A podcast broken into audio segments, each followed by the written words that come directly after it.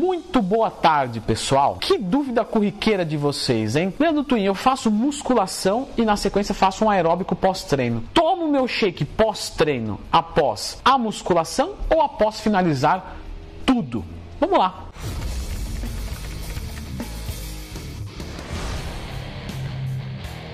Pessoal, sempre lembrando que se você chegou até aqui, você quer saber sobre se toma um shake pós-treino. Mas você tem um treino de qualidade? Se não tiver, veja só que coisa, posso montar um para você pela internet. É só acessar leandrotwin.com.br. Se assim você confiar em mim, posso também te dar uma sugestão dos macronutrientes. Leandro, posso fazer perguntas para você de qualquer coisa? Sim, de qualquer coisa. Você demora quanto tempo para responder? Uma semana? Não. Três dias? Não. Um dia você demora para responder? Aceitável, hein? Não. Doze horas? Meu prazo máximo, mas normalmente eu respondo em algumas horas. Quem é meu aluno, escreva nos comentários se eu já trazei alguma vez. Vamos pro vídeo.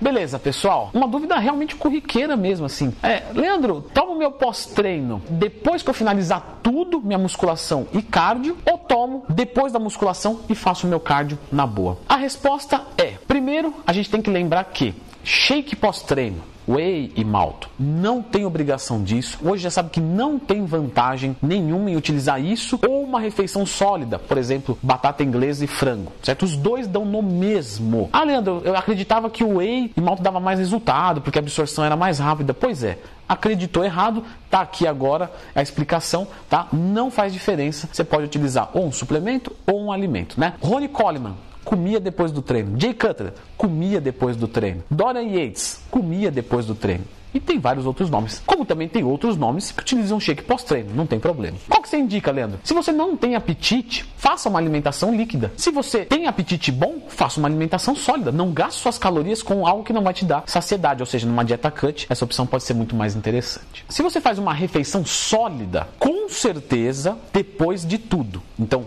fiz a musculação, fiz o aeróbico e depois vou para a refeição sólida. Por quê? Porque se você fizer depois da musculação uma refeição sólida, isso vai ativar o seu sistema nervoso parasimpático de uma forma mais acentuada, o processo digestivo vai se iniciar, o sangue vai sair das periferias e ir para a centralidade, e isso vai gerar um perda de rendimento. E aí o seu aeróbico não vai sair como deveria, sem falar que você pode vomitar, pode passar mal e coisas do tipo. Então, se você faz uma refeição sólida, sempre você vai consumir depois de tudo. Ponto. Leandro, no meu caso eu faço shake, eu prefiro shake, eu já entendi o que você falou, mas eu gosto mais do shake. Bacana. Eu não tenho problema com shake pós-treino, eu tenho problema com shake pós-treino numa pessoa que está iludida, né? O problema é a pessoa iludida, não é a conduta em si, a expectativa da conduta. Eu uso um shake pós-treino. O shake pós-treino, ele também ativa um processo digestivo, mas muito mais suave, porque o seu processo digestivo é muito mais suave. Então, algumas pessoas vão tomar o shake pós-treino e, meu, vida normal, não sentem diferença nenhuma. Essas pessoas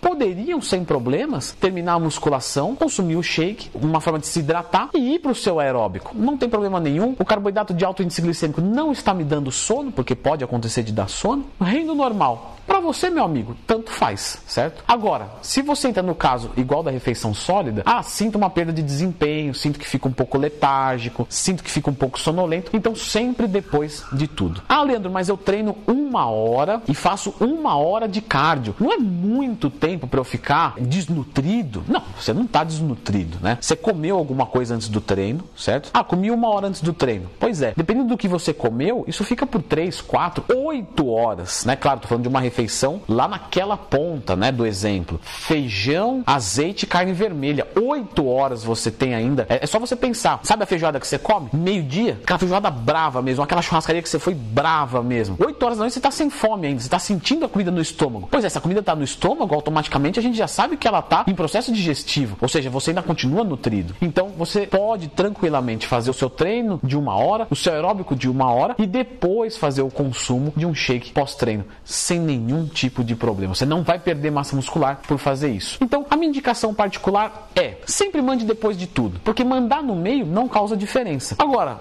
me sinto bem, gosto de tomar um negócio no meio, até para dar, um, dar menos fome, sei lá, alguma, alguma coisa particular tua não tem problema, certo? Desde que você renda bem no aeróbico. O seu termômetro é o rendimento no aeróbico. Rendeu bem no aeróbico, faz como quiser. Não rendeu bem no aeróbico, sempre depois do treino e você não vai perder massa muscular por fazer isso.